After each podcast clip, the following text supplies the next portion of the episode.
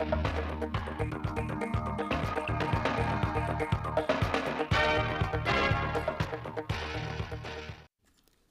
chào quý vị và các bạn đến với bản tin thời sự mười giờ ngày mùng sáu tháng năm của Đài Phát thanh và Truyền hình Thanh Hóa. Chương trình đang thực hiện trực tiếp trên sóng ép em tần số chín mươi hai phẩy ba mê ga héc. Chương trình hôm nay có những nội dung chính sau: khảo sát mô hình phát triển nông nghiệp và xây dựng nông thôn mới trên địa bàn huyện Mường Lát, trung tâm hội nghị một trăm mười tỷ đồng ở Thanh Hóa sẽ không còn bị bỏ hoang, đảm bảo tiến độ cao tốc Bắc Nam giai đoạn hai nghìn không trăm hai mươi mốt đến hai nghìn không trăm hai mươi lăm. Thưa quý vị và các bạn, chiều qua mùng năm tháng năm, đoàn công tác của Bộ Nông nghiệp Phát triển Nông thôn do đồng chí Thứ trưởng Trần Thanh Nam làm trưởng đoàn đã đi khảo sát thực tế mô hình phát triển nông nghiệp và xây dựng nông thôn mới trên địa bàn huyện Mường Lát. Tham gia đoàn công tác có đồng chí Lê Đức Giang, Phó Chủ tịch Ủy ban nhân dân tỉnh cùng đại diện lãnh đạo các sở ngành liên quan. Tại buổi làm việc, các thành viên đoàn công tác của Bộ Nông nghiệp và Phát triển Nông thôn đã tập trung phân tích những khó khăn trong quá trình xây dựng nông thôn mới tại huyện Mường Lát, đặc biệt là việc phát triển các mô hình sản xuất nông nghiệp phù hợp với điều kiện đất đai, khí hậu và tập quán canh tác của người dân địa phương. Các đại biểu cũng gợi ý, đề xuất một số mô hình sản xuất, các giải pháp thu hút doanh nghiệp đầu tư vào nông nghiệp tại huyện Mường Lát để phát triển vùng cây ăn quả quy mô lớn gắn với chế biến, trồng cây gai xanh nguyên liệu và một số sản phẩm lợi thế của địa phương. Thứ trưởng Bộ Nông nghiệp và Phát triển Nông thôn Trần Thanh Nam chia sẻ với những khó khăn của huyện Mường Lát, đồng thời khẳng định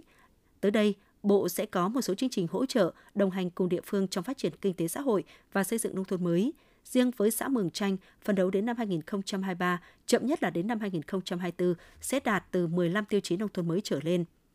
Đồng chí giao nhiệm vụ cho các đơn vị liên quan của Bộ Nông nghiệp và Phát triển Nông thôn sớm tổ chức đoàn công tác vào khảo sát, đánh giá các tiêu chí đã hoàn thành cũng như chưa hoàn thành, đánh giá các mô hình sản xuất của xã Mường Chanh để có giải pháp cụ thể trong thời gian tới, tập trung các nguồn lực để hỗ trợ xã sớm về đích nông thôn mới. Đồng thời, Bộ cũng sẽ khảo sát xây dựng dự án hỗ trợ phát triển sản phẩm ô cốp, hỗ trợ chăn nuôi đại gia súc, phát triển kinh tế hợp tác xã trên địa bàn huyện Mường Lát phù hợp với điều kiện của địa phương.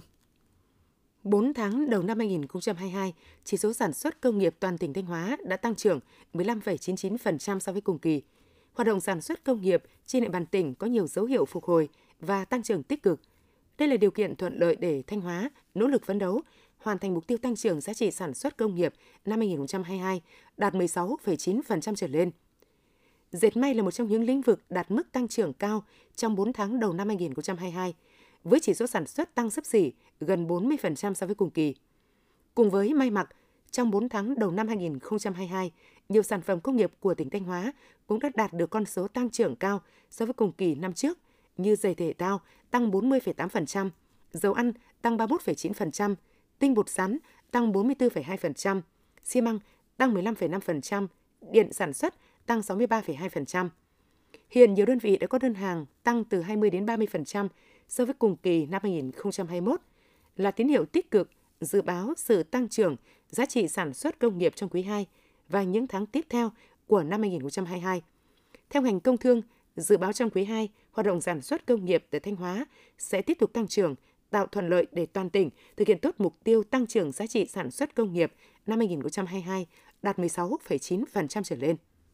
Trung tâm hội nghị Hàm Rồng được xây dựng từ tháng mười hai năm hai nghìn không trăm mười hai và đưa vào sử dụng tháng mười một năm hai nghìn không trăm mười bốn. Đây là công trình lớn được xây dựng để phục vụ các sự kiện văn hóa trọng đại của thành phố Thanh Hóa và tỉnh Thanh Hóa với tổng mức đầu tư một trăm mười tỷ đồng. Sau một thời gian bị bỏ hoang, nhiều hạng mục bị xuống cấp, Trung tâm hội nghị Hàm Rồng, đường Yên Ngựa, phường Hàm Rồng, thành phố Thanh Hóa được tỉnh ủy Thanh Hóa lên phương án bố trí cho năm đơn vị đến làm việc, tránh lãng phí đất đai và tài sản trên đất. năm đơn vị được chuyển đến Trung tâm Hội nghị Hàm Rồng trước quý ba năm hai nghìn không trăm hai mươi hai gồm Trung tâm Kiểm định Chất lượng Xây dựng Công trình thuộc Sở Xây dựng, Ban Quản lý Dự án Đầu tư Công trình Giao thông Thanh Hóa, Ban Quản lý Dự án Đầu tư Xây dựng các công trình Nông nghiệp và Phát triển Nông thôn Thanh Hóa, Ban Quản lý Dự án Đầu tư Xây dựng khu vực Khu Kinh tế Nghi Sơn và các khu công nghiệp, Ban Quản lý Bảo trì Công trình Giao thông và Điều hành Hoạt động Vận tải Khách Công cộng Sở Giao thông Vận tải. Vào khoảng mười lăm giờ chiều qua mùng năm tháng năm, trên đường dây một trăm mười ki lô vôn từ Nông Cống đi Nghi Sơn, xảy ra sự cố gây mất điện một phần nhà máy xi măng Công Thanh, một phần của trạm nghiền xi măng Long Sơn và một phần khu vực thị xã Nghi Sơn. Ngay sau khi nhận được thông tin, đội quản lý vận hành lưới điện cao thế Thanh Hóa đã nhanh chóng triển khai tìm sự cố. Qua kiểm tra phát hiện người dân trong quá trình thu hoạch cây keo ngoài hành lang đã để cây đổ vào đường dây, gây sự cố. khoảng cột từ mười đến mười một nhánh rẽ chạm biến áp một trăm mười ki-lô-vôn xi măng Công Thanh. Dù đơn vị đã nhiều lần tuyên truyền về công tác bảo vệ công trình lưới điện cao áp trên địa bàn, nhưng do thiếu hiểu biết, người dân khai thác cao, không đúng kỹ thuật nên đã vi phạm khoảng cách an toàn đến đường dây và gây nên sự cố. Đến mười bảy giờ chiều cùng ngày, lực lượng chức năng hoàn thành công tác khắc phục sự cố và nối điện trở lại cho các đơn vị. Từ năm học hai nghìn không trăm hai mươi hai đến hai nghìn không trăm hai mươi ba, học sinh lớp mười cả nước sẽ bắt đầu học chương trình giáo dục phổ thông năm hai nghìn không trăm mười tám, trong đó lịch sử trở thành môn học tự chọn. Nhiều ý kiến lo ngại khi lịch sử trở thành môn học tự chọn có thể dẫn đến nguy cơ là cả một hệ là cả một thế hệ họ thanh niên thiếu hiểu biết về lịch sử đất nước.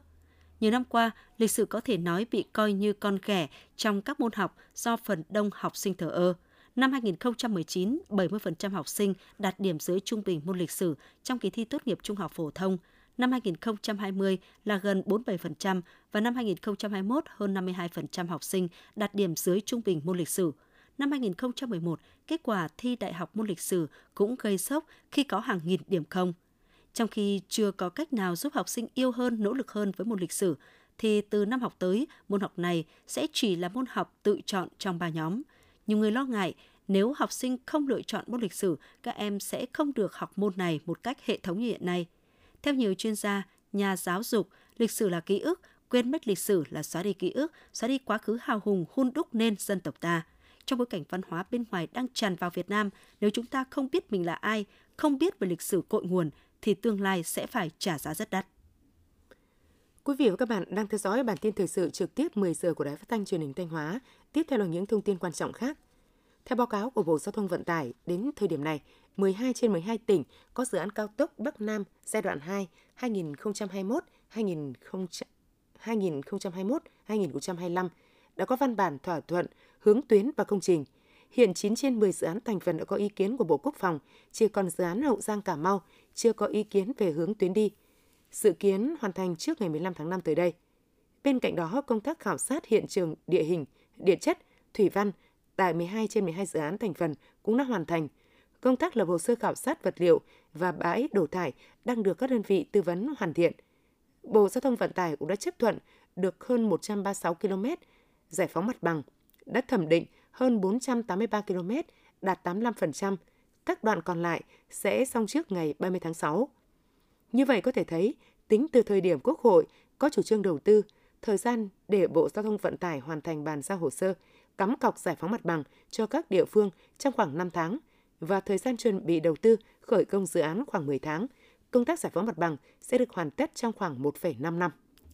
Chiều qua mùng năm tháng năm, đoàn công tác của Bộ Y tế do Thứ trưởng Nguyễn Trường Sơn làm trưởng đoàn về làm việc và kiểm tra công tác triển khai y tế phòng chống dịch phục vụ Đại hội Thể dục Thể thao Đông Nam Á lần thứ ba mươi mốt SEA Games ba mươi mốt tại Bắc Ninh. Tại buổi làm việc, các đại biểu trao đổi, đóng góp ý kiến về cách thức triển khai, khó khăn vướng mắc trong công tác y tế phòng chống dịch tại SEA Games ba mươi mốt, đồng thời đề xuất các biện pháp, chia sẻ kinh nghiệm thực hiện tốt nhiệm vụ chuyên môn y tế. Trên cơ sở ý kiến của các đại biểu, Thứ trưởng Bộ Y tế Nguyễn Trường Sơn đánh giá cao ngành y tế Bắc Ninh đã chủ động triển khai các điều kiện nhiệm vụ đảm bảo y tế để phục vụ SEA Games ba mươi mốt trên địa bàn tỉnh. Bên cạnh đó, Thứ trưởng Bộ Y tế đề nghị ngành y tế tiếp tục kiểm tra rà soát các nhiệm vụ chuyên môn nhằm đảm bảo công tác y tế phục vụ SEA Games ba mươi mốt.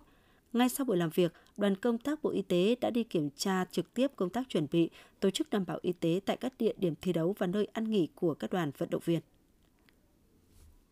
Để chuẩn bị tốt nhất cho việc tổ chức tham gia SEA Games ba mươi mốt, lãnh đạo thành phố Hà Nội thường xuyên thăm động viên lực lượng huấn luyện và các lực lượng tham gia chương trình lễ khai mạc, lễ bế mạc, đồng thời kiểm tra công tác chuẩn bị SEA Games ba mươi mốt, công tác chuẩn bị cho lễ khai mạc và tổ chức SEA Games ba mươi mốt, công tác thông tin tuyên truyền phục vụ SEA Games ba mươi mốt, tuyên truyền vận động nhân dân thủ đô thực hiện nếp sống văn minh, xây dựng hình ảnh Hà Nội là điểm đến hấp dẫn, an toàn và thân thiện được thành phố triển khai từ sớm. Các hoạt động nghi lễ, khánh tiết, văn hóa, nghệ thuật phục vụ đại hội, cung ứng các dịch vụ hậu cần du lịch, y tế, công nghệ thông tin, truyền thông, quảng bá hình ảnh đất nước con người Việt Nam, thủ đô Hà Nội cũng được thành phố chuẩn bị sẵn sàng. Bên cạnh đó, thành phố Hà Nội đã triển khai các phương án đảm bảo an ninh an toàn, tổ chức phân luồng giao thông trên địa bàn, đảm bảo cho các đoàn thể thao tham dự SEA Games ba mươi mốt. Thành đoàn Hà Nội hoàn thành triển khai công tác tuyển chọn và đào tạo ba nghìn tình nguyện viên phục vụ các hoạt động của đại hội tại các địa điểm thi đấu. Chuẩn bị cho Đại hội Thể thao Đông Nam Á SEA Games ba mươi mốt. Ngay trong quý một năm hai không hai hai, Mobifone đã phát sóng thêm ba nghìn trạm bốn G mới để tăng cường vùng phủ và dung lượng cho mạng bốn G, đặc biệt là tại mười hai tỉnh thành nơi tổ chức các môn thi đấu của SEA Games ba mươi mốt. Mobifone cũng thực hiện công tác đo kiểm, tối ưu hóa chất lượng mạng lưới các khu vực phục vụ SEA Games ba mươi mốt bao gồm ba mươi sáu địa điểm thi đấu và ba mươi mốt khu vực lưu trú của đại biểu vận động viên, đảm bảo chất lượng mạng cho các tuyến đường di chuyển của các vận động viên từ sân bay về khách sạn và đi đến các địa điểm thi đấu. Mobifone cũng hoàn thành diễn tập tất cả các tình huống để đảm bảo an toàn, an ninh thông tin liên lạc khi có các tình huống, sự cố bất thường xảy ra. Quý vị và các bạn vừa theo dõi bản tin mười giờ của Đài Phát thanh Truyền hình Thanh Hóa. Mời quý vị tiếp tục đón nghe bản tin thời sự mười một giờ để cập nhật những tin tức thời sự trong tỉnh.